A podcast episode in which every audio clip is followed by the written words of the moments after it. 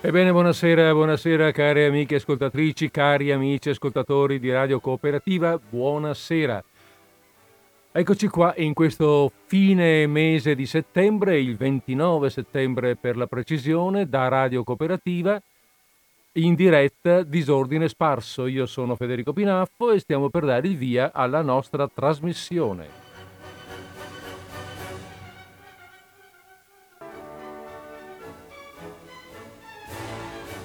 Bene, allora via, diamo via questa trasmissione, cominciamo anche oggi, anzi finiamo anche oggi la musica e cominciamo a dire le nostre parole.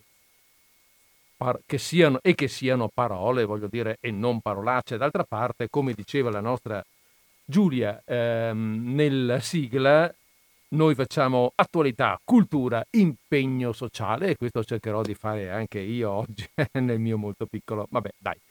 Questo martedì, questo martedì 29-9, ho scelto un autore italiano per la compagnia, per quest'ora e mezza in cui appunto staremo in compagnia. Ho scelto un autore italiano eh, molto particolare, molto, molto interessante, molto importante, Carlo Emilio Gadda. Carlo Emilio Gadda, milanese, nato nel 1893, morto nel 1973 noto come l'ingegnere, l'ingegner Gadda, l'ingegnere in blu era stato il titolo di, una, mm, eh, di un saggio su di lui scritto da Arbasino. L'ingegnere per via della professione che ha esercitato fino al 1940, quando poi ha smesso e si è dato completamente alla, alla letteratura, allo scrivere. In realtà, appunto, eh, sì, certo, ingegnere ha anche lavorato a parecchi, ci ha vissuto con questo mestiere però in realtà ehm, il suo, come dire, eh, la sua cifra, come si suol dire adesso, è, il, ehm, è la letteratura, il fatto che si tratta di uno scrittore che ha segnato la narrativa italiana del Novecento. Ora, parlare di Gadda, onestamente, non è facilissimo. Non è facile, neanche leggerlo veramente è tanto facile, ma insomma, eh, però eh, per parlarne un pochettino compiutamente, sapete com'è, ci vorrebbe molto tempo, ci vorrebbe poi un esperto molto più esperto di me.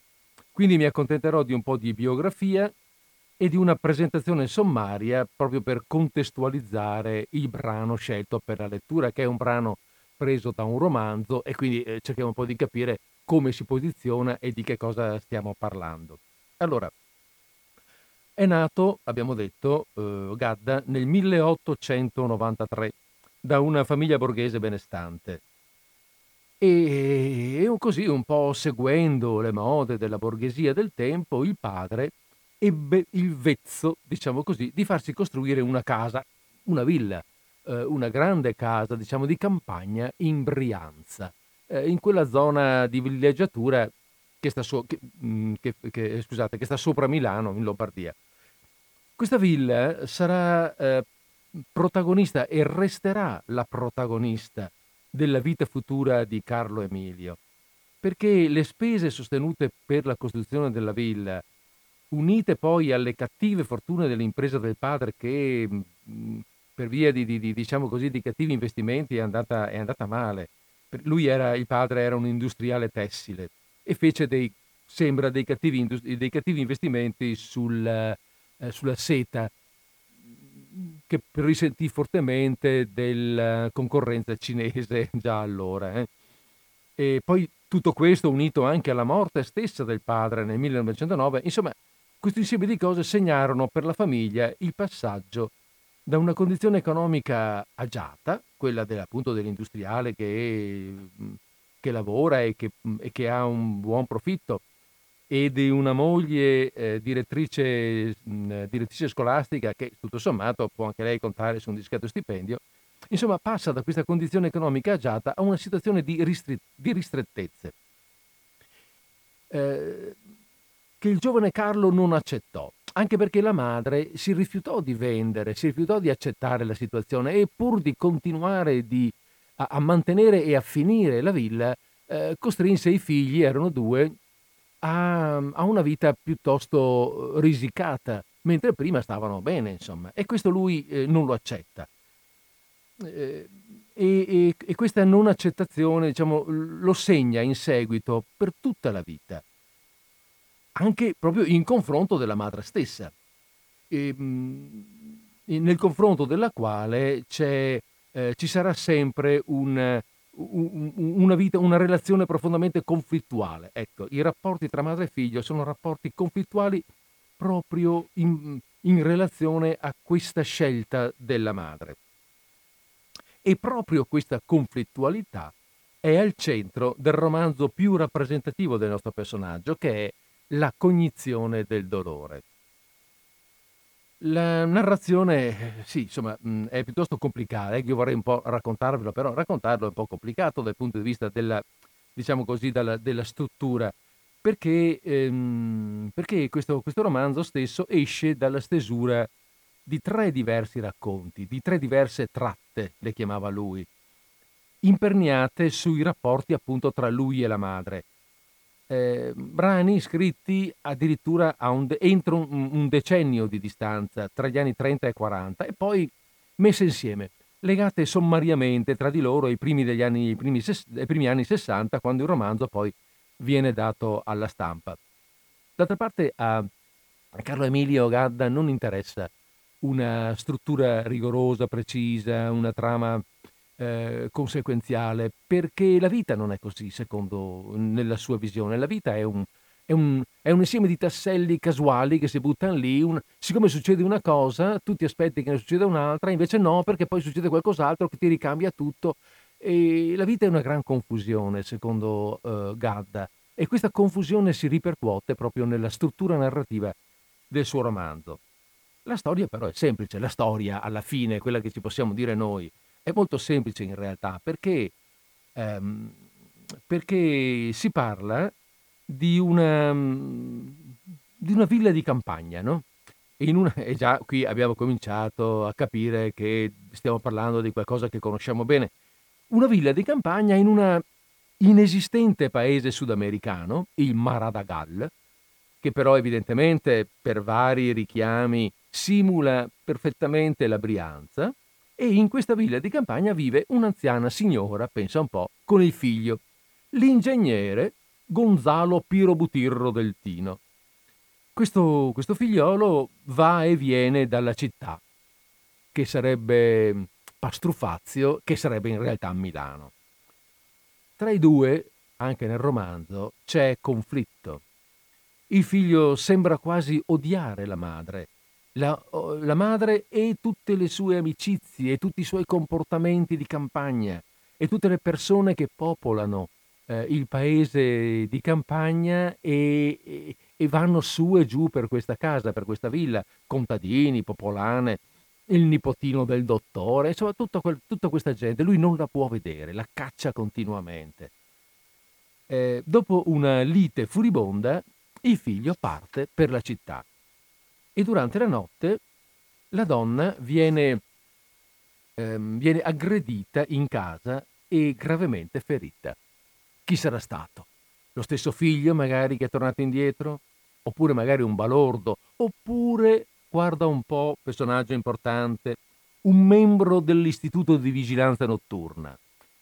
Eh, questo, la vigilanza notturna, l'istituto di vigilanza notturna, detto in maradagalese il, il Nistituo, ehm, è più volte chiamato in causa perché eh, è una specie di, di vigilanza privata, no?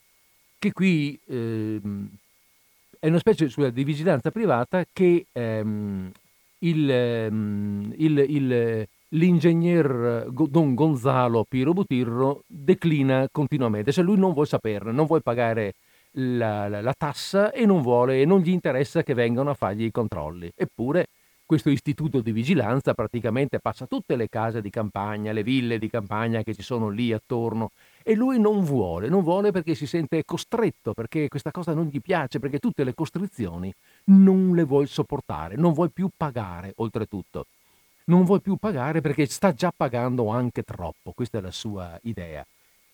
E, e, allora, mm, e allora, potrebbe essere proprio loro che, quelli che per eh, rivalsa hanno fatto una, mm, eh, come dire, un, un, sì, hanno commesso questo reato, insomma, sono entrati in casa e hanno aggredito l'anziana signora. Ma chissà, non lo sappiamo in realtà perché ehm, perché il romanzo finisce qui, senza una soluzione, che a Gadda d'altra parte non interessa. A lui non, non è che inter- anche in altri romanzi, anche per esempio in un altro romanzo molto famoso che è il um, Quer pasticciaccio brutto de via Merulana, eh, è un giallo, una specie di giallo, che però non, non finisce, sostanzialmente finisce lasciando eh, lasciando le, le, le, cose in sospeso. Chi sarà veramente il colpevole? Non si sa. C'è da dire che in questo che stiamo leggendo adesso, cioè nella cognizione del dolore, l'istituto, l'istituto di, vigila- di vigilanza così incombente, così indisponente nei suoi personaggi che ogni tanto si affacciano a chiedere il pagamento oppure che girano per le stradelle della, mm, della, de, di questa zona di campagna, ehm, si riconosce, è simboleggiato chiaramente l'incombenza e l'arroganza della burocrazia poliziesca fascista. Non dimentichiamo che le storie nascono eh, tra il 30 e il 40, il periodo è quello. E il, l'ingegner Gadda, proprio lui, eh, che si era iscritto al Partito Nazionale Fascista, ad un certo momento si rende conto che eh, questa cosa non, non, fa per lui. Questa mh, mm, arroganza, l'incombenza, anche l'arroganza dell'ignoranza, oltretutto, eh, e l'incombenza e la, mh, mm, ehm, l'occhiutaggine di questo partito che vuole, che vuole essere un po' troppo padre padrone, non la può sopportare e la mette eh, in ridicolo e, e se ne contrasta spesso in varia maniera nei suoi scritti. Quello che vi leggo io è l'ultimo capitolo del romanzo, romanzo che, vi ricordo, è La cognizione del dolore. Ed è il capitolo nel quale si ha la scoperta del dramma finale, eh, da parte di due guardiani notturni assunti dal proprietario di una villa vicina, il quale anche lui non, non è interessato ad avere il, avere il controllo dell'istituto. Però si era assunto due guardiani notturni perché stessero proprio eh, svegli durante la notte. E questi due guardiani, sentendo rumori in giro la, mm, in altre case, vanno a vedere e scoprono appunto questa, eh, questo dramma del quale abbiamo parlato. Bene, allora fin qui tutto bene, voglio dire, vabbè, mi sono un po' dilungato, eh, ma la storia sembra abbastanza normale e banale. In realtà lo è solo, eh, solo, mm, eh, come dire, solo apparentemente. Quello mm, che vorrei sottolineare in questo momento, cioè vi, sono, vi sarebbero parecchi punti da sottolineare, ma bisognerebbe magari farlo nel eh, via via nell'andare, nel raccontare la storia, eh, altrimenti ne esce una grande chiacchierata e, e nulla più. Una cosa però sì vorrei sottolinearla perché poi fra pochi minuti eh, avvieremo la lettura. Attenti al linguaggio. Attenti al linguaggio perché è fortemente caratteristico e complesso il linguaggio di Gadda. È questo, è per questo che ho anche scelto questa narrazione. È un linguaggio assai particolare, denso, eh, complesso, ricco di, di, di, arcaismi e di neologismi, eh, con uso di terminologie tecnico-scientifiche, con ricorso ai dialetti, alle parole in dialetto o a forme dialettali scritte invece in lingua. Perché questo? Ma perché per Gadda il mondo, la vita, sono cose complesse, è difficilmente prevedibile e interpretabile. Le vicende della vita, le vicende della storia non sono mai lineari, ma sono ingarbugliate.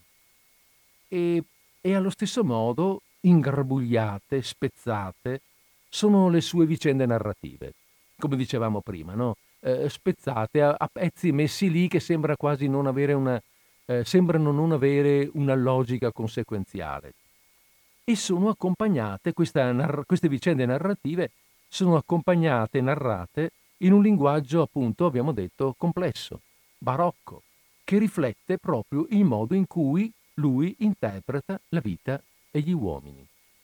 Benissimo.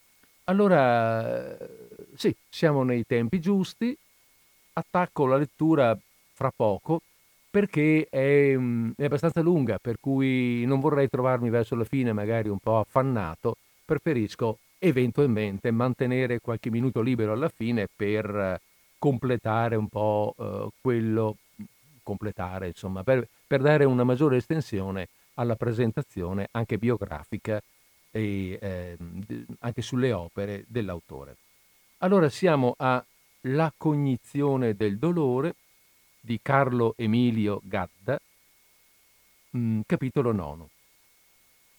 Eh, do prima un po' di via a, a musica, tanto per prepararci, tanto voi vi mettete comodi, vi sedete sulle vostre poltrone, vi preparate ad ascoltare questa storia eh, raccont- del quale, della quale io in fondo vi ho già detto come va a finire, per cui però mh, mm, vi preparate ad ascoltare questa narrazione.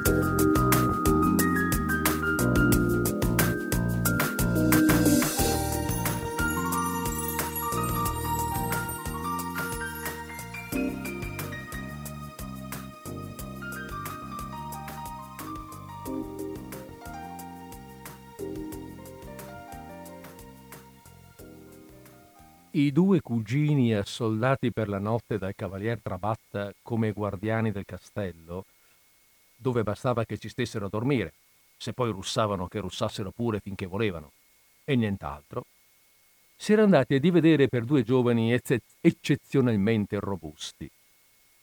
Robusti e massicci e duri erano, e di pelle cotta, o per meglio dire adusta, anche in paragone di chi lo è già per suo o per ragione del mestiere.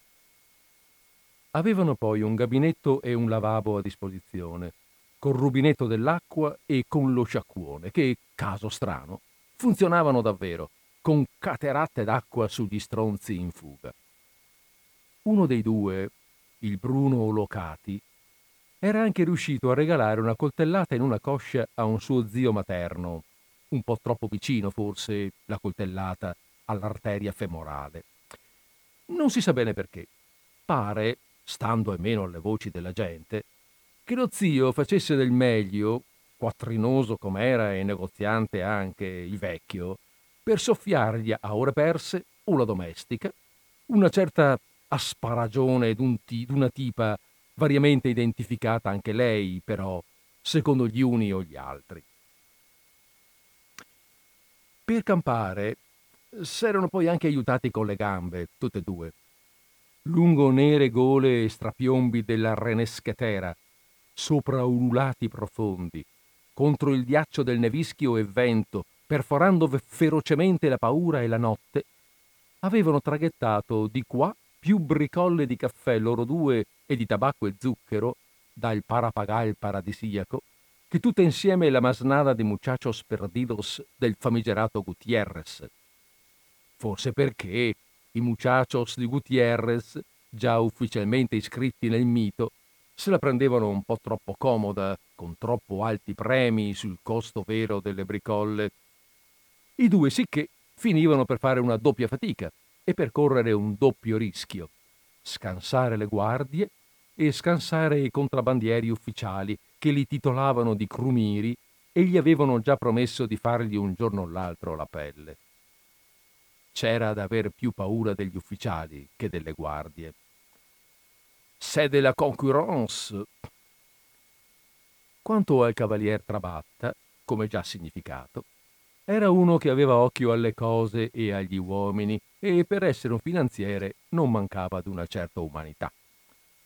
In, nel 1932, tutto a un tratto, dall'oggi al domani, i mutati rapporti dei prezzi e delle valute e gli inopinati provvedimenti fiscali deliberati dal governo del Parapagal avevano concesso a tutti i contrabbandieri della Reneschetera di distendere le gambe nella dolce stagione del riposo, per quanto imprevista.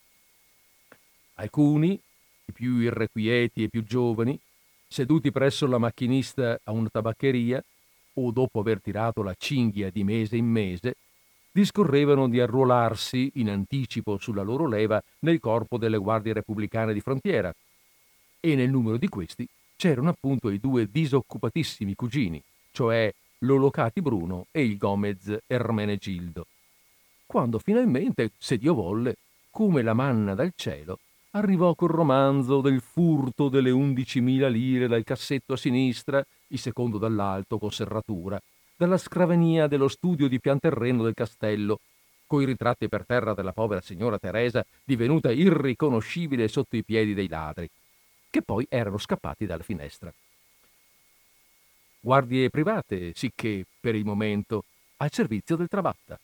I due giovani solevano fare ogni sera il giro del parco, prima di ridursi alla lavagna e alla lucernetta della briscola nella stanzuccia a terreno, attigua all'ingresso, che il cavaliere aveva messo a disposizione dei loro sonni, saporiti sì, ma suscettivi a un tempo di pronta interruzione con risveglio armato, in difesa della sacra, privata, inchiavardata proprietà. Essi dormivano con le mutande, come i pompieri nei film americani, pronti a scattare e a sventare le insidie della tenebra.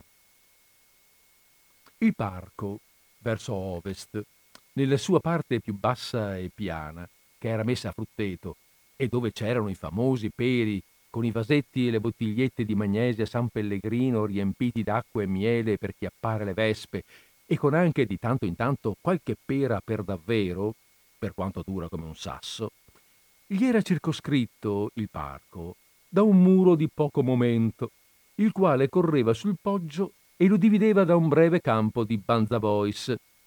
Al di là di quel fogliame, del banzavois lucido, sotto alte e lontanissime stelle, si travedeva un tetto a pioventi dolci, la casa della madre e del figlio, silente e mite, e come abbandonata nella notte, che era silenzio puntuato di zaffiri perduti, atrocemente lontani. Un sentierino lo taglia quel campo e immette sulla civica strada, già descritta, che costeggia il già descritto muro dei Susini.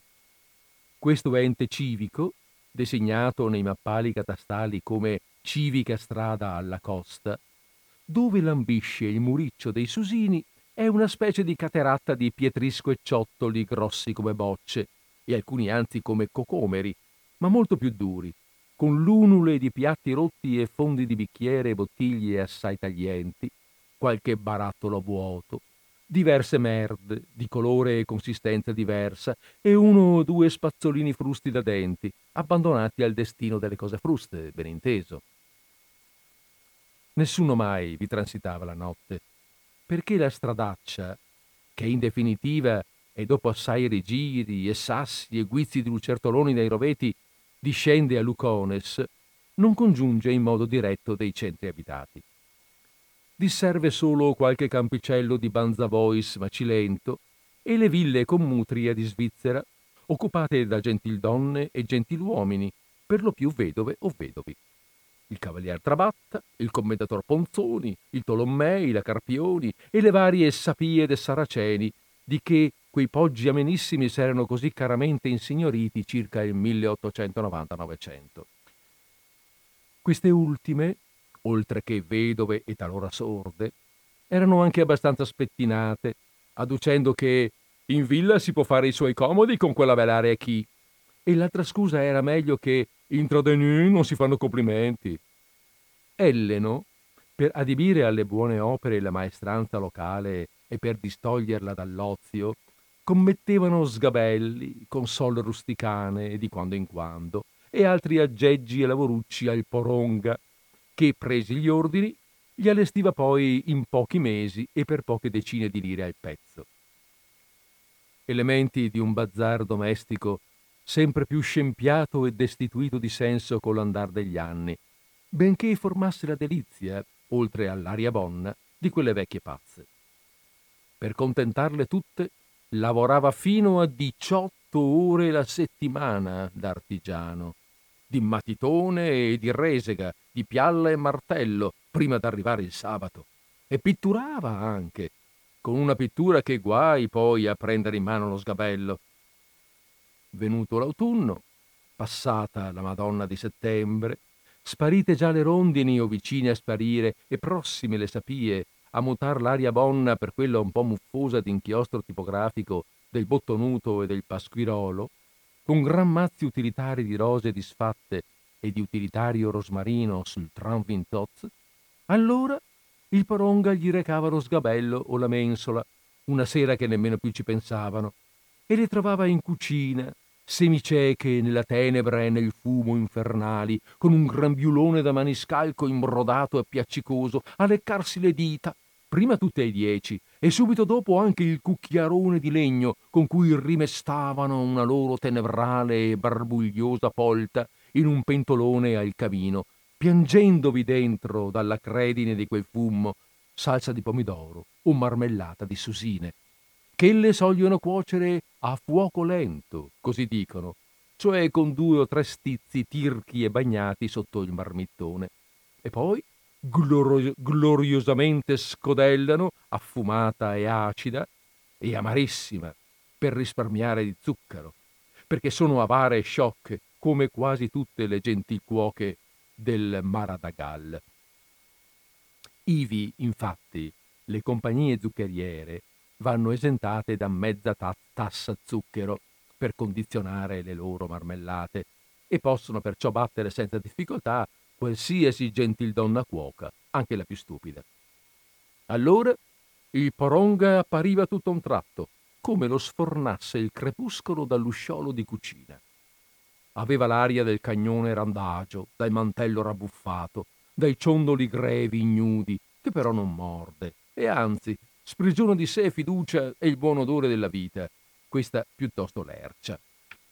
Recava di persona, in maniche di camicia molto madide alle ascelle, l'elaborato e pittato sgabello, appiccicoso, che guai a riceverlo a mani, in una con lo spettacolo dei pantaloni pericolanti, ai ai, ma però ancora rattenuti dalla cintola, ancora per pochi minuti, sì sì sì sì, in una anticipe probabilità fra il sì e il no dai quali inoltre si liberavano sani e fluvi artigianizi delle meglio province di sua persona.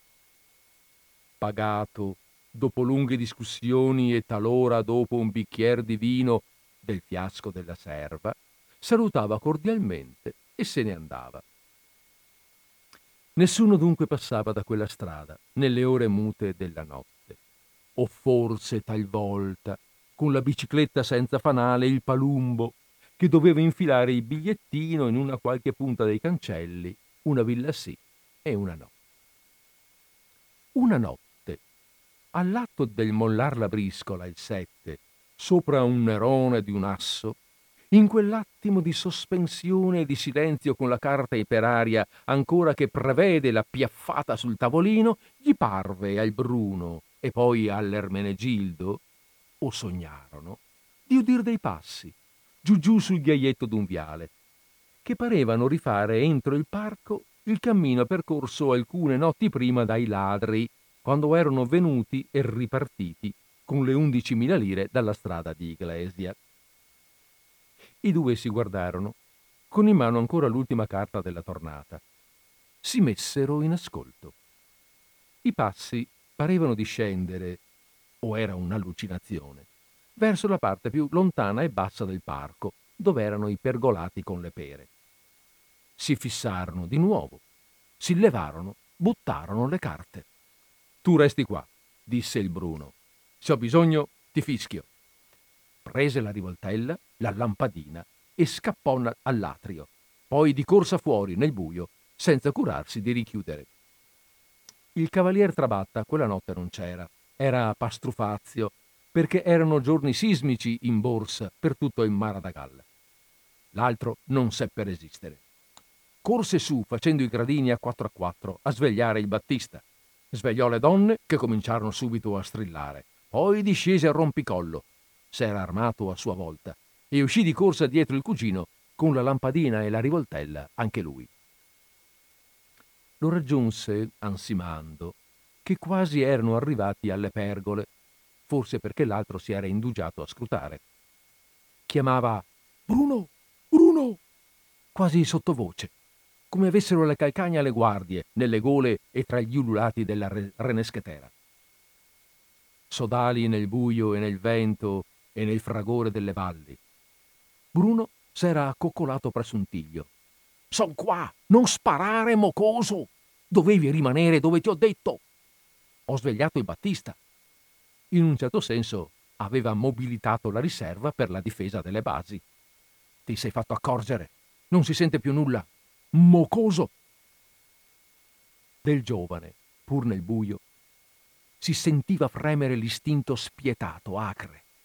Pur nel buio, si sarebbe detto un cane che punta, messo in tensione da un frusciare nella macchia. Stiamo attenti, disse il Gildo dal coraggio più pacato. Egli ubbidiva spesso al cugino.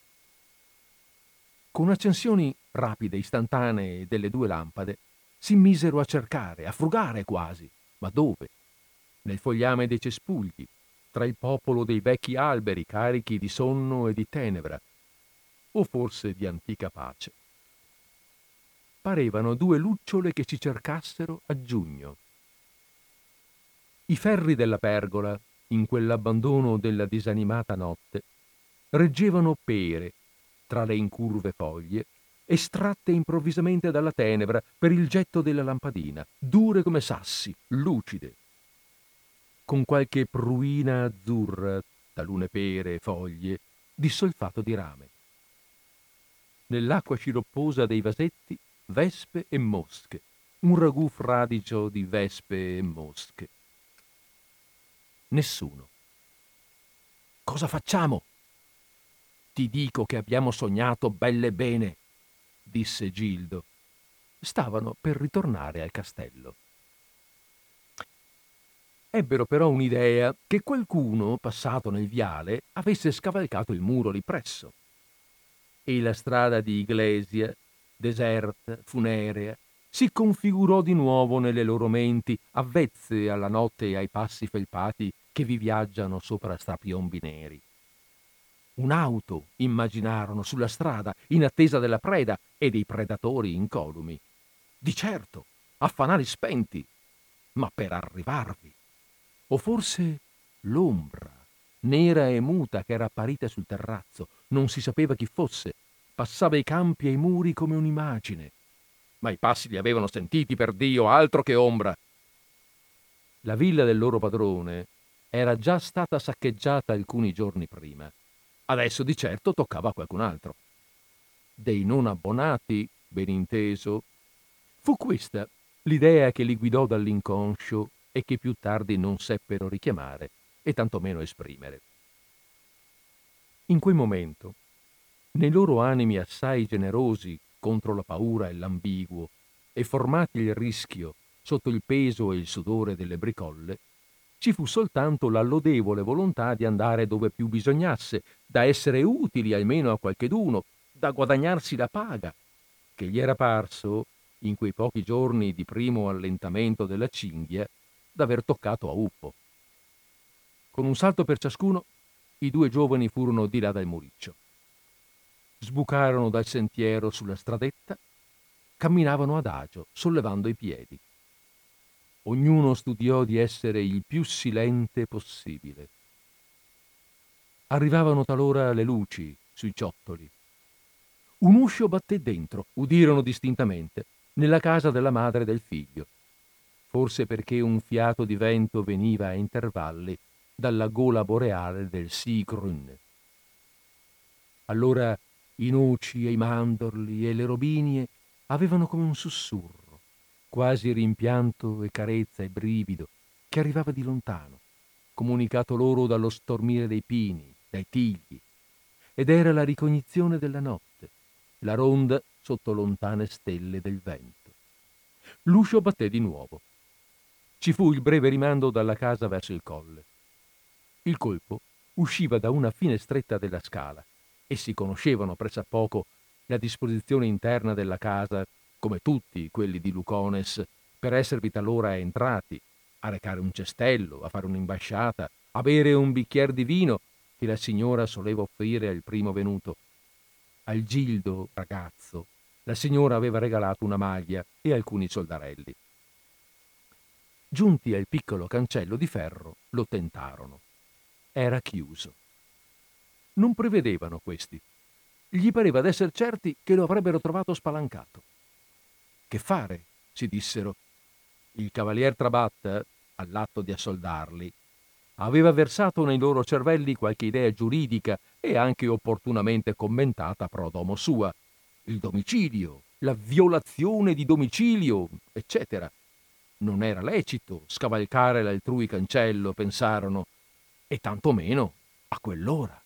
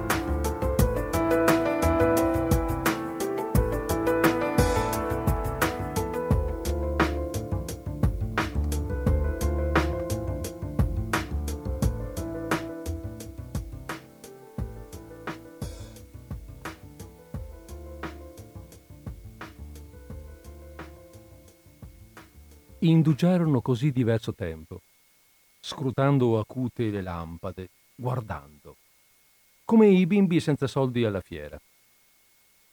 La casa appariva tranquilla, come fosse la casa dei morti, sotto silenti stelle, che una mano aveva appeso altissime alla luminaria glaciale dell'eternità.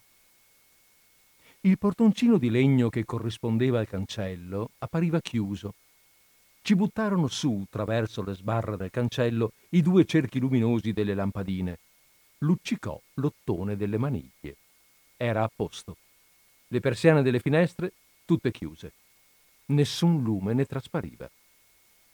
Che fare? Svegliare il peone? Chiamare? Ma perché? Per qual motivo si dissero? Per un'idea che gli era venuta così.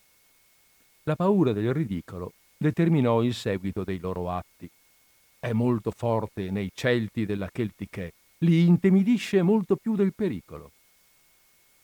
Decisero di proseguire, discendendo verso Lucones, senza più preoccuparsi di camminare inavvertiti. I grossi ciottoli della strada si spostavano al loro passare, franavano quasi sotto le loro scarpe.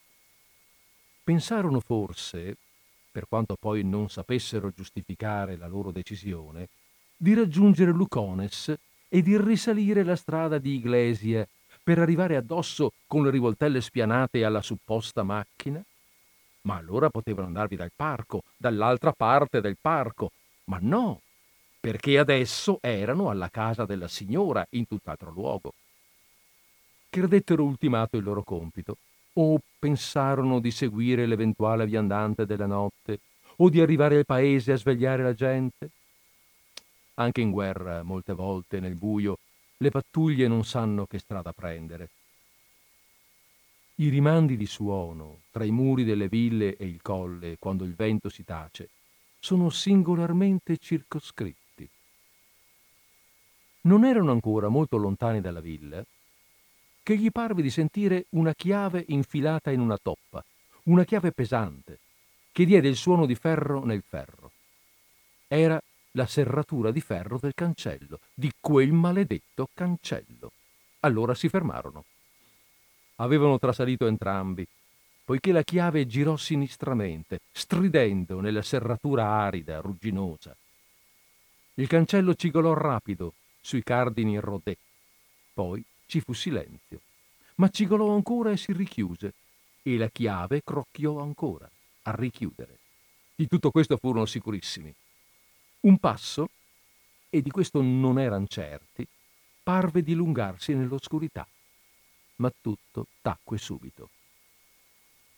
Allora risalirono di corsa, il cancello era chiuso per la galera. Ebbene, come doveva essere, dal momento che la chiave aveva funzionato? Nessuno. Come si fa? Era una casa, un'abitazione, un domicilio privato.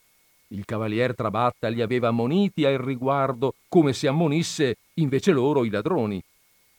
Aspirando il fiato, toltosi il pince-nez che aveva nettamente accurato col fazzoletto. Un domicilio privato. Urlarono Giuseppe! Giuseppe! Era il nome del peone. Nessuno rispose. Pensarono allora che fosse stato il peone ad uscire, per quanto la cosa a quell'ora dovesse essere insolita. Allora pensarono di andarsene, e questa volta per davvero.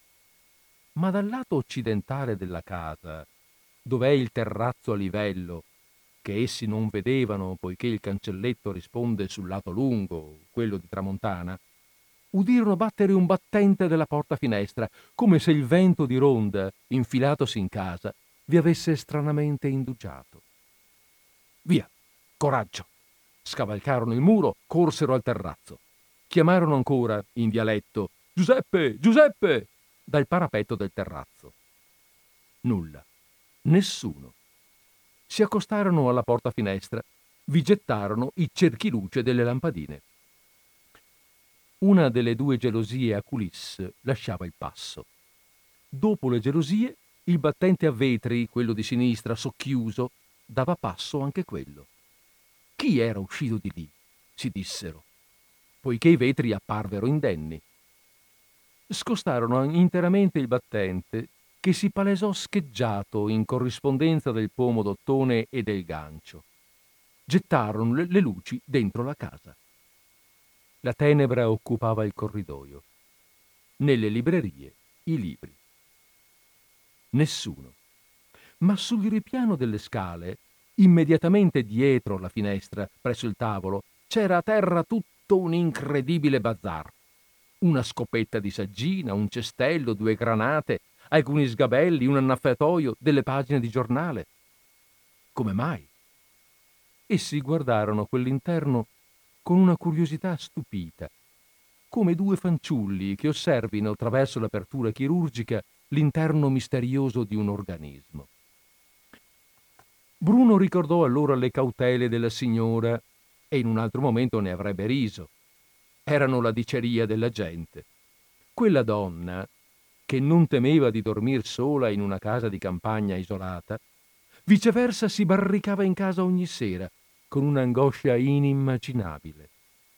Collocava dietro le porte finestre del terrazzo, dietro gli scuri sprangati e poi dietro i vari usci delle camere la più varia e inopinata suppellettile. Poltroncine, tavolini, seggiole, benché con un calcio andavano all'aria, sgabelli, scope e scopini, l'annaffiatoio verde vuoto, il vaso dei peperoni sott'aceto, che con una spallata, e nemmeno, ci sarebbe egualmente spalancato ogni cosa nonostante quegli impicci. Dal Giuseppe, in sala da pranzo, faceva accatastare contro gli scuri sprangati il bastimento abbastanza pesante della macchina da cucire, che come macchina da cucire però non funzionava, e sopravi una poltroncina di vimini e sopra questa, piuttosto in bilico, un vecchio arcolaio. Così almeno se vengono li sento, diceva, non convinta di essere sorda. Ella credeva con dimolta fede in quella cerimonia della chiusura e dello sprangamento serale d'ogni porta, con cui cercava di sfatare le ombre e le angosce imminenti. E negli ultimi anni si faceva aiutare da Giuseppe, non avendo ormai forze bastevoli per far da sé. Era piuttosto una liturgia che una precauzione, un cerimoniale magico prima che una osservanza tecnica. Poi finalmente il peone se ne andava dall'usciolo di cucina e dal portoncino, sputando nella fuga dei mezzi litri di saliva liquida color cioccolato, ed ella allora vi faceva correre il catenaccio nel portoncino, e dietro l'usciolo di cucina collocava ancora due seggiole pari pari, una per battente, per barricar ben bene anche quello, e dietro le seggiole due secchi di rame, e finalmente il vaso di vetro, il più piccolo, quello dei cetrioli qualche volta, in estrema retroguardia, un ferro da stiro. Chiamarono. Signora! E poi Giuseppe! Tutto taceva. Il mobilio. Non osarono più dir nulla. Nessuno. Nulla. Il vento, a folate brevi, con intervalli di un lento e lontano stormire, agitava i poveri rami del mandorli, perticati già nottetempo, bracci scheletriti dal digiuno. Dava nell'olea, nei susini, nelle robinie, nell'unico lauro, nell'unico ulivo. E andava il vento. Nessuno. Nulla. I due non osarono di più. Erano in casa d'altri, la notte, nessuno li aveva chiamati, tutto era buio. La paura li prese se fossero stati trovati così. Poteva succedere qualche cosa, anche a non volerlo. Levarono lo sguardo alle finestre del secondo piano, tutte chiuse. Il nome domicilio gli parve molto difficile, gli incuteva rispetto ora. Pensarono, incerti, al muro di cinta per andarsene, per fuggire. Potevano scavalcarlo senza fatica, lì, subito, meglio di come erano entrati, lì proprio, nel punto che dista qualche casa, qualche cosa come due metri dallo spigolo nord-occidentale della casa, tra il lato lungo di tramontana e il lato corto del terrazzo a occidente. È il punto più basso, che i monelli a settembre ingambano, con poco spellamento dei ginocchi, data l'assenza dei cocci di bottiglia e poco consumo di culo il punto più basso a cui di fuori viceversa corrispondeva il paracarro più alto. Vi guardarono incerti adesso nel buio. Bruno anzi ricordò bene quel mattino, un anno prima, che era potuto andare dalla signora con un cestello di funghi ed era ad attendere sul terrazzo il denaro, con il bicchiere sopramercato tra mano di vin bianco. La faccina gialla e glabra dello scaccino gli era apparita un tratto a guardar dentro come d'una sinistra apparizione della landa, sul crinale del muriccio, tra le diritte fruste dei gettoni di Susino, quasi che la landa solesse abortire cotali spie. Ma adesso era buio, tutto buio e notte, e nessuno che li poteva spiare. Ma il terrore d'esser colti li prese. Il cancello era chiuso. Erano chiusi dentro. Andiamo, andiamo, si dissero ingambarono il muro uno dopo l'altro. Drupe tumide, dai polloni dei susini, percossero loro la faccia, si spiccarono, caddero sullo scrimolo, rimbalzarono e rotolarono davanti a loro nella sassonia e nel buio. Essi erano balzati sulla strada, se Dio volle, liberi di esservi. Non si slogarono nessun piede sui ciottoli. Fu solo allora che dissero cosa facciamo? E decisero di dare l'allarme a Lucones o alle vicine ville. E si ricorda ancora quella notte. Che dopo un'ora o due vi erano zimarre e ciabatte, come di spettri spettinati in tutte le ville, con la luce accesa dappertutto. Con l'esplicita autorizzazione dell'alcade, un'ora dopo, o più forse, entrarono nel giardino della casa in diversi entrarono nel giardino dal basso, dal cancello grande di legno che non aveva serratura, ma un grosso chiodo internamente infilato in due ganci ad anello di cui la Peppa sapeva. Girarono la casa, salirono la scala esterna, chiamarono ancora Giuseppe, Giuseppe e anzi, passandoci davanti, bussarono forte e ripetute volte all'usciolo particolare della sua abitazione. Chiuso. Tentarono anche il portoncino dei signori, chiuso anche questo. Allora vennero al terrazzo. Esitavano. Dal timore del ridicolo non volevano disturbare. Ma insomma, c'era la porta finestra aperta sul terrazzo e nessuno rispondeva. Dove diavolo s'era cacciato il peone, il Giuseppe? Nessuno rispondeva. Il vento, una breve folata, agitò i rami dei susini, l'olea, i bracci dei mandorli scheletriti, che appena si travedevano nella notte. Un uscio batté nella casa, il vento si allontanò come un ladro. Avevano diverse lampade da campagna, di quelle a scatola di vetri quadre con dentro il moccolo, che pendono dondolando da un gancio di fil di ferro. Le sollevavano ad ogni tratto. Triangoli fiocchi di una luce gialla si agitavano sui muri, sul terrazzo. Avevano armi. Uno aveva addirittura un fucile il cugino dell'alcade una pistola come i due giovani. Chiamarono per nome la madre, il figlio, gridando verso le finestre del primo piano, premettendo ai nomi l'appellativo Signora, signor. Ma la Peppa assicurò che il figlio era partito quella sera stessa, non poteva esserci. Assicurò anzi di averlo veduto partire, con una piccola valigia. La madre lo aveva salutato dal terrazzo dicendogli Addio, non essere inquieto. Poi si introdussero risolutamente nel ripiano della scala, ma incespicarono in qualche cosa, dalla porta finestra socchiusa. Spinsero la mezza gelosia a culisse nel suo vano. Entrarono tutti con le lanterne. Bruno con la lampadina. Gildo era intorno alle ville con uno di Lucones. Incespicarono in alcune scope, sgabelli, e anche un annaffiatoio che la Peppa riconobbe subito e lo spiegò agli altri, e gutturando concitata, ma a voce bassa, come gli elementi della vespertina barricata con cui la signora credeva di confermare l'idea chiusura espressa dai serramenti che un ladro aveva fabbricati. Dietro le due porte finestre sprangate, la signora accumulava tavolini, sgabelli, scope per fermare i passi furtivi della notte la casa appariva deserta. La Peppa, il Bruno ed altri furono subito in cucina, poi in sala da pranzo.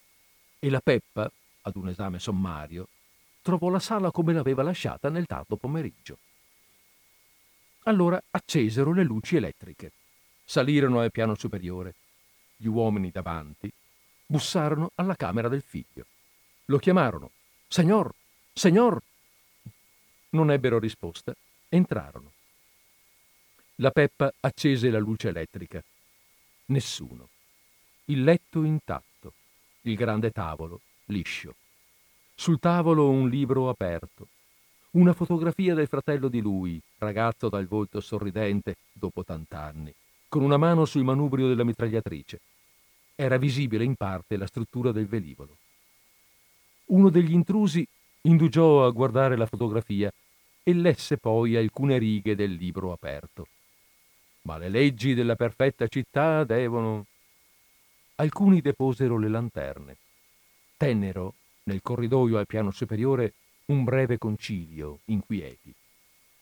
Decisero di vedere prima tutte le altre camere.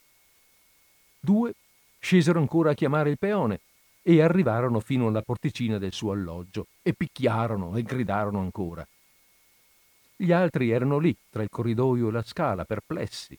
Non ardivano bussare alla camera della signora.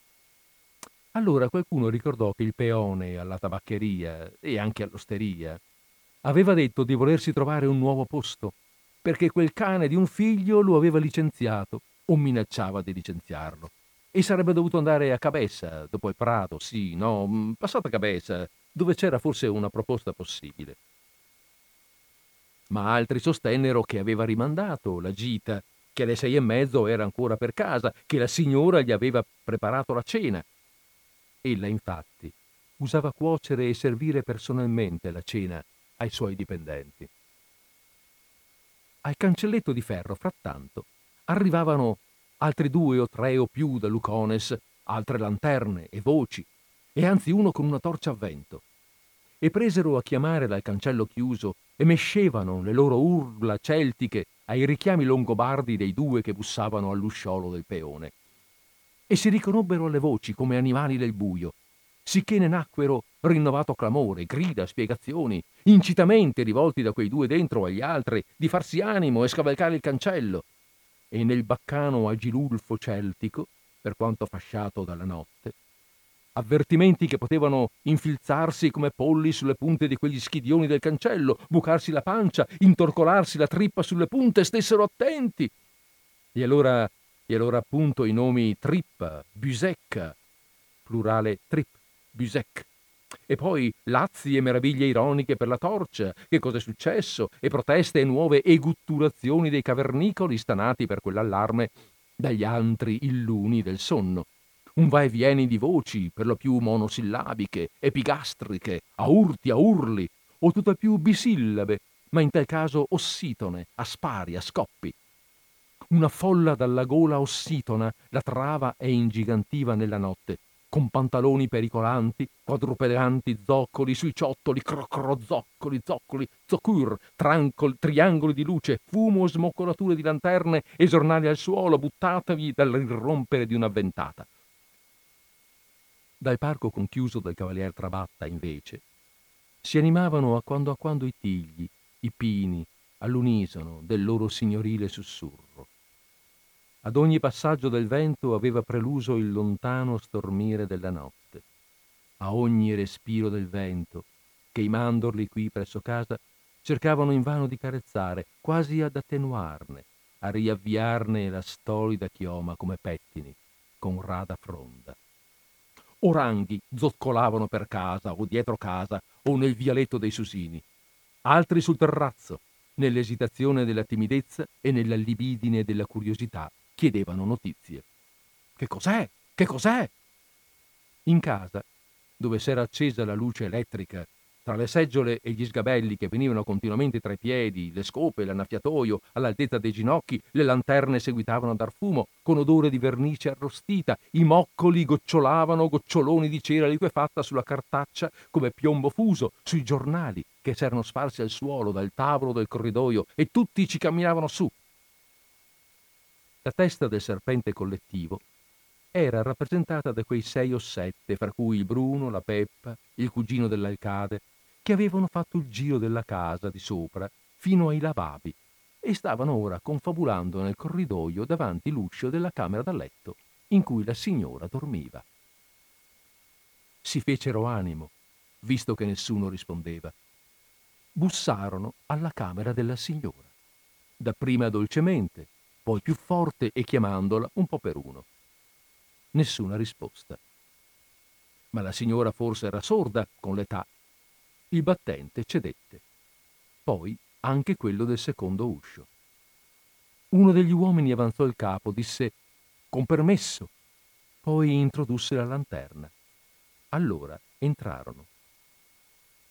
Le lampade dimezzarono, tagliarono le ombre della grande camera che soprastava la sala da pranzo. Accesero la luce, dissero, già sgomenti, Signora, signora, rivolti verso il letto.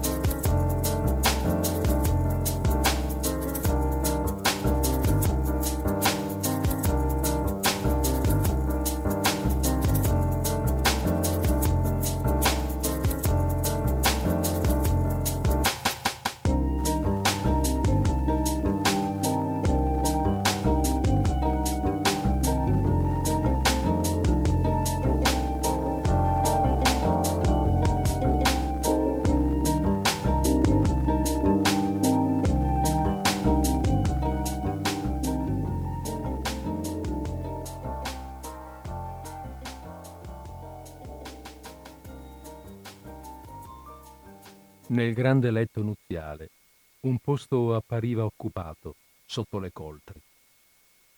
Una coperta di lana assai buona e frangiata, colorata a scacchi color sale e pepe, di quelle che gli inglesi chiamano plaids e usano nei loro viaggi ai, tempo, ai tempi di Dickens, nascondeva quasi completamente il guanciale e il capo della dormente. Ella, pensò la Peppa, era alquanto freddolosa e forse si era riparata il capo a quel modo. Ma quel drappo parve a tutti che nascondesse la morte.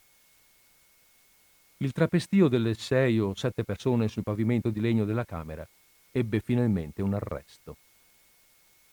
Quelli che più si erano avvicinati al letto dalla parte occupata, tra cui la donna, chiamarono ancora, quasi sottovoce, per un riguardo. Signora, signora! chinandosi. E il vecchio Locati la scoperse. Gli occhi della signora, aperti, non lo guardarono, guardavano il nulla. Un orribile coagulo di sangue si era aggrumato, ancor vivo, sui capelli grigi, dissolti. Due fili di sangue le colavano dalle narici, le scendevano sulla bocca semiaperta. Gli occhi erano dischiusi, la guancia destra tumefatta, la pelle lacerata e anche sotto l'orbita, orribile. Le due povere mani levate, scheletrite, parevano protese verso gli altri, come in una difesa o in una implorazione estrema. Esse poi apparivano graffiate. Macchie e sbevature di sangue erano sul guanciale e sul lembo del lenzuolo. Si accorsero che respirava, che solo le mani erano così, quasi fredde. Tardo, debolissimo, il polso batteva ancora. Allora fu subito mandato per medico. Fu Bruno che corse. In paese lo avevano già svegliato, quasi a un presagio. Egli finalmente arrivò, passando dal cancello grande di legno e dalla scaletta esterna. Una trentina di persone erano state messe fuori dalla porta dal cugino dell'alcade, poi dall'alcade, sopravvenuto lui pure, e sostavano sul terrazzo, confabulando, rabbrividendo. Nessuno trovava la chiave del cancelletto di ferro. In casa erano rimaste la Peppa, la Beppina, la donna del cimitero, autorizzate a rendersi utili come potevano, e alcuni uomini degli aventi diritto. Il vecchio medico di Lucones in quelle tristissime contingenze si rese molto utile.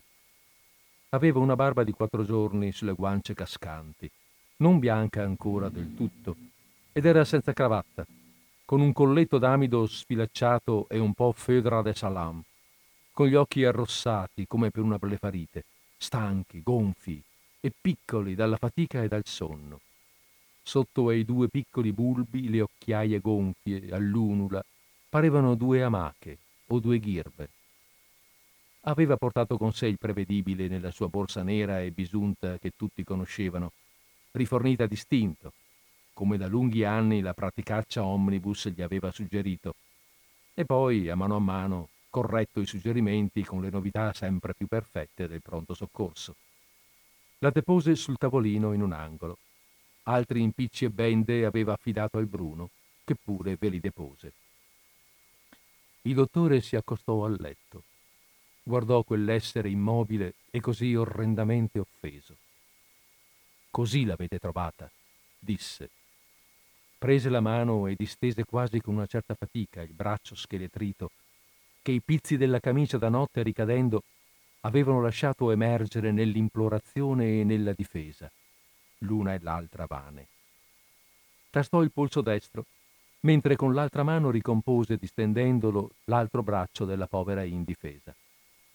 Si chinò ad ascoltare il cuore, poi nuovamente con lo stetoscopio. Allora, senza dir nulla, estrasse il necessario da quella borsa e depose ogni cosa sul tavolino. I contadini tacevano guardando. La Peppa si faceva ripetutamente, energicamente, il segno della croce. Egli la invitò a salire sul letto dalla parte del posto libero in ginocchio e a sollevare dolcemente la padrona.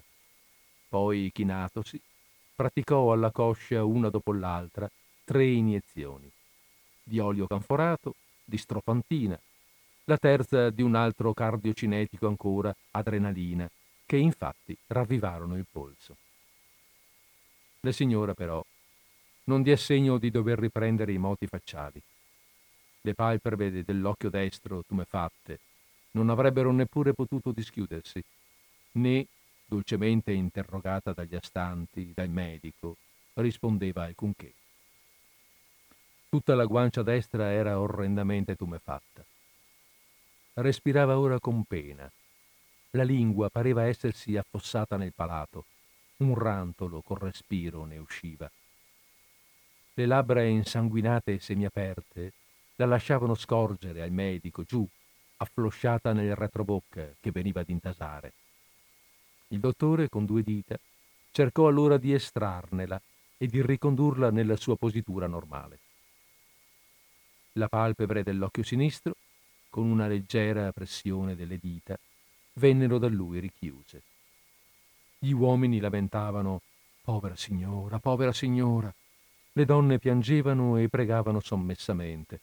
Poi, sommessamente, si soffiavano il naso. Salvo la viriloide Peppa, che faceva solo di quando in quando il segno della croce. Poi il capo, tutto sangue, fu dolcemente deterso senza rimuoverlo, senza strapparne un cappello, con ovatta imbibita d'alcol e poi, come non bastava, di essenza e d'acqua di colonia trovata in una fialetta sul tavolino, e ciò con estreme cautele. Tutta la sala fu subito odorosa di alcol, di benzina, d'acqua di colonia, che vinsero i panni cristiani degli astanti. Ma per detergere ci vollero pazienza e tempo al dottore, mentre i presenti inorridivano. Il capo, allora, palesò due ferite, apparentemente non gravi, al parietale destro e alla tempia destra, e altre lacerazioni e abrasioni minori. E quella orrenda ecchimosi alla guancia destra, che era così spaventosamente tumefatta, fin sotto l'occhio. L'emorragia aveva imbrattato il capo, il viso, le labbra, il coagulo si era aggrumato e stagnato nei capelli, nell'orecchio destro, sulla faccia, sotto il naso. Anche dal naso era venuto molto sangue. Il lembo del lenzuolo, il cuscino, ne erano atrocemente arrossati. Si comprese da tutti, al riscontrare delle tracce di sangue sullo spigolo del tavolino da notte, verso il letto, che il capo così ferito doveva avervi battuto violentemente Forse qualcuno doveva averla afferrata a due mani per il collo e averle sbattuto il capo contro lo spigolo del tavolino da notte per terrorizzarla o deliberato ad ucciderla. Terribile fu, e permaneva a tutti, l'aspetto di quel volto ingiuriato, che si conoscevano così nobile e buono, pur nel disfacimento della vecchiezza. Ora tu m'hai fatto, ferito, inturpito da una cagione malvagia operante nell'assurdità della notte, e complice la fiducia o la bontà stessa della signora. Questa catena di cause riconduceva il sistema dolce e alto della vita all'orrore dei sistemi subordinati, natura, sangue, materia, solitudine di visceri e di volti senza pensiero, abbandono. Lasciamola tranquilla, disse il dottore. Andate, uscite. Nella stanchezza senza soccorso, in cui il povero volto si dovette raccogliere tumefatto, come in un estremo recupero della sua dignità, parve a tutti di leggere la parola terribile della morte e la sovrana coscienza della impossibilità di dire io. L'ausilio dell'arte medica, lenimento, pezzuole, dissimulò in parte l'orrore. Si udiva il residuo d'acqua e alcol dalle pezzuole strizzate ricadere gocciolando in una bacinella. E alle stecche delle persiane, già l'alba. Il gallo improvvisamente la suscitò dai monti lontani, perentorio ed ignaro, come ogni volta. La invitava ad accendere e ad elencare i gelsi nella solitudine della campagna apparita.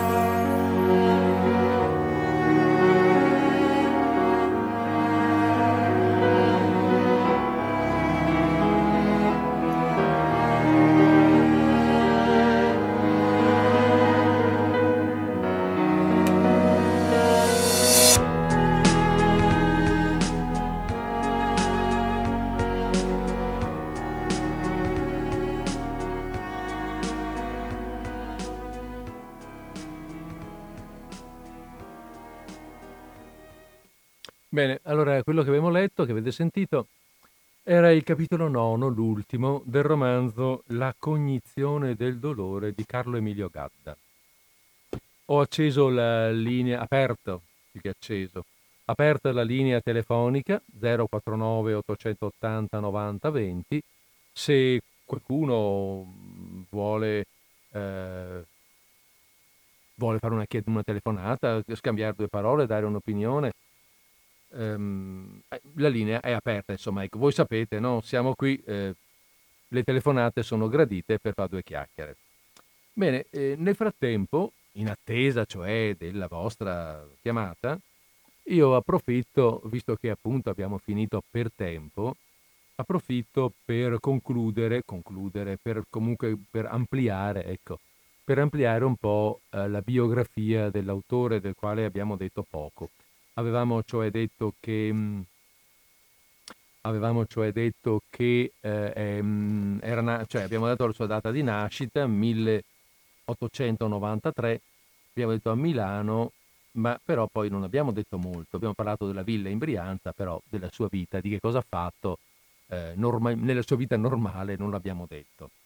Abbiamo però eh, accennato al fatto della forte tensione con la madre, una forte tensione che mh, ricorre molto sua, nel suo scrivere e come avete, no, come avete sentito no in realtà, ma sicuramente molto richiamata, è molto richiamata in questo romanzo del quale abbiamo letto adesso l'ultimo capitolo. Ovviamente è sempre un po', come dire, mai in prima persona, non è lui, eh, sono, sono, un po' delle situazioni a specchio, no? Ehm, e lo specchio, si sa, non riflette mai le cose nello stesso identico, preciso modo, però certo si riconosce profondamente. Ehm, allora, eh, dicevamo delle tensioni di Carlo Emilio Gadda con la madre, che sono importanti perché appunto segnano la sua opera, eh, anche, anche, la sua opera ehm, letteraria. Perché un altro motivo di tensione, altro rispetto a quello legato alla volontà della madre di portare avanti le spese della villa, di mantenimento e di, di conclusione dei lavori della villa, altro motivo fu eh, l'iscrizione praticamente contro la sua volontà alla facoltà di ingegneria. La famiglia lo volle ingegnere, lui e anche il fratello.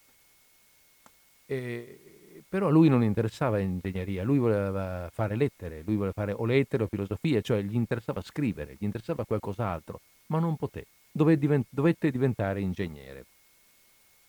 E, e, fece, oggettivamente, fece l'ingegnere, lavorò mh, molto anche in, ehm, vediamo, eh, in Argentina. Eh, lavorò molto in Argentina dove eh, prese lo spagnolo, eh, lingua che conosce molto bene e che, visto che, il, um, visto che questo romanzo del quale abbiamo appena parlato eh, viene, eh, come dire, inserito, viene, tro- trova come location un, uh, delle località, dei paesi pur inesistenti, il Parapagal e il Maradagal del Sud America, allora eh, lo spagnolo entra fortemente, incide in questo, nel linguaggio del romanzo. Beh, vi incide con qualche contaminazione, ma addirittura con una mezza pagina ad un certo punto del, del romanzo, nel gran finale. È, beh, un, insomma, al centro veramente, perché il gran finale lo abbiamo appena finito e non c'è spagnolo. Ma qualche parola spagnola qua e là appare, come per esempio quello del, dell'istituto, no? l'istituto di vigilanza notturna, che è l'Istituto per la vigilanza della noce, o qualcosa del genere, io lo spagnolo non lo conosco e vado più o meno a memoria, però voglio dire questo spagnoleggiare è molto presente e richiama appunto il suo effettivo essere stato in, in, in um, Sud America ed aver, lunga, ed aver lavorato per parecchio tempo, averci lavorato per parecchio tempo. Durante la Prima Guerra Mondiale è interventista, eh, convinto interventista, tanto che eh, si arruola volontario e si arruola volontario e finisce per essere catturato durante la, mm, eh, durante la, la, la rotta di Caporetto e deportato in Germania. Al ritorno ha cambiato idea sulla guerra, è divenuto sprezzante nei confronti delle gerarchie e fortemente antimilitarista. diciamo che questo disprezzo nei confronti delle gerarchie è molto rilevante, ecco, perché anche questo è qualcosa che lo segna. Eh, sente la gerarchia come un, qualcosa che schiaccia la volontà, che schiaccia la libertà, che schiaccia il libero pensiero anche e quindi quando, verrà, quando arriverà il fascismo, in un primo tempo se ne lascerà un pochettino invaghire e poi si renderà conto che è proprio contro sua contro il suo modo di vedere, mm, i comportamenti, le, le azioni, la politica fascista è esattamente un po' il, eh, la gestione, o meglio, del, del l'amministrazione, ecco, l'amministrazione eh, fascista è esattamente il contrario di quello che lui avrebbe voluto, di quello che lui vedeva come, come, eh, come aspirazione. Allora, mh, mm, comincia a scrivere sul serio, cioè, o meglio, comincia a scrivere da subito, anche quando è ingegnere, però non, non molto in realtà. Comincia a scrivere sul serio dopo la morte della madre, che avviene nel 1936. E allora venderà finalmente quella benedetta villa e quando comincia a scrivere, ecco, fa sentire tutta la sua vena satirica, eh, direi anche proprio sarcastica, fortemente sarcastica nei confronti della società, della buona, prima di tutto della buona società milanese dell'epoca, con una serie di raccolta, pardon, con una serie di racconti raccolti eh, sotto una, un titolo unico che è eh, L'Adalgisa. Poi lavora per la RAI, scrive altri racconti, il romanzo che lo renderà, un, un primo romanzo che lo rende celebre, che è Quel pasticciaccio brutto de Via Merulana, una specie di, di, di, romanzo giallo, dico una specie che poi non si sa bene come vada a finire, eh, sperimentale, sperimentale sia quanto lingua che quanto i contenuti, anche quello un linguaggio abbastanza difficile, eh, molto impasticciato con, eh, con eh, il dialetto romano, romanesco, con il romanesco. E mh, mm, il pasticciaccio diventerà un film diretto da Pietro Germi. Ecco, Ehm, cos'altro? Eh, cos'altro? Molto altro in realtà, perché è abbastanza difficile, ripeto, ehm, entrare un po' nel merito del, soprattutto fare un po' di critica, eh, di presentazione critica di un personaggio di questo tipo, di un, del linguaggio, mh, di grottesco a volte addirittura di ehm, Gadda. Però vabbè, io spero, penso, mi piacerebbe tornarci, non tanto per, per farci delle inutili chiacchiere, ma per magari eh, poterlo apprezzare da un punto di vista ehm, umoristico, perché ehm, pur, nel suo, pur nel suo scrivere pessimi, è, è, è, pessimista, ecco, nel, il, punto, il modo di vedere il mondo di Gadda è disincantato e pessimista ed è mh, il suo sguardo sul mondo è anche crudele, se vogliamo. Crudele nel senso che è sincero, ecco, non, non si nasconde dietro a nulla, non, ha, ehm, non c'è politically correct nel suo scrivere. Guarda alla gente in maniera piuttosto, sempre un po', ecco, diciamo pure sprezzante. E vive, si, si sente che vive in un mondo che non è il suo e vive male, evidentemente. È uno che si trascina dietro eh, un malessere della vita, si trascina dietro una depressione, forse diremmo oggi. E nel male oscuro, eh, pardon, scusate, un male oscuro, ecco, sì, volevo dire questo.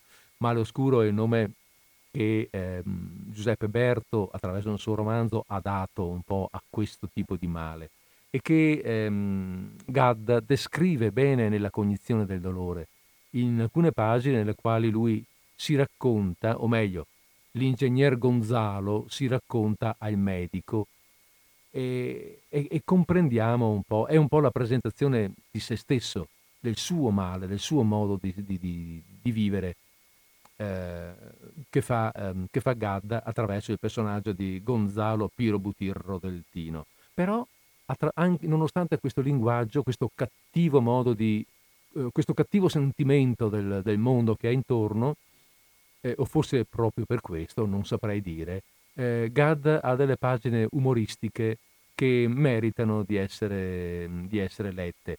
È un umorismo anche questo non, non, molto bonario, è molto diverso da quello di umoristi che abbiamo già conosciuto, però è molto interessante e, e sicuramente porta ad, una, ad, un aperto sorriso. Bene, ehm, abbiamo fatto le 17.14, eh, metto un po' di musica in attesa, eh, si fa per dire, eh, di una vostra eventuale telefonata.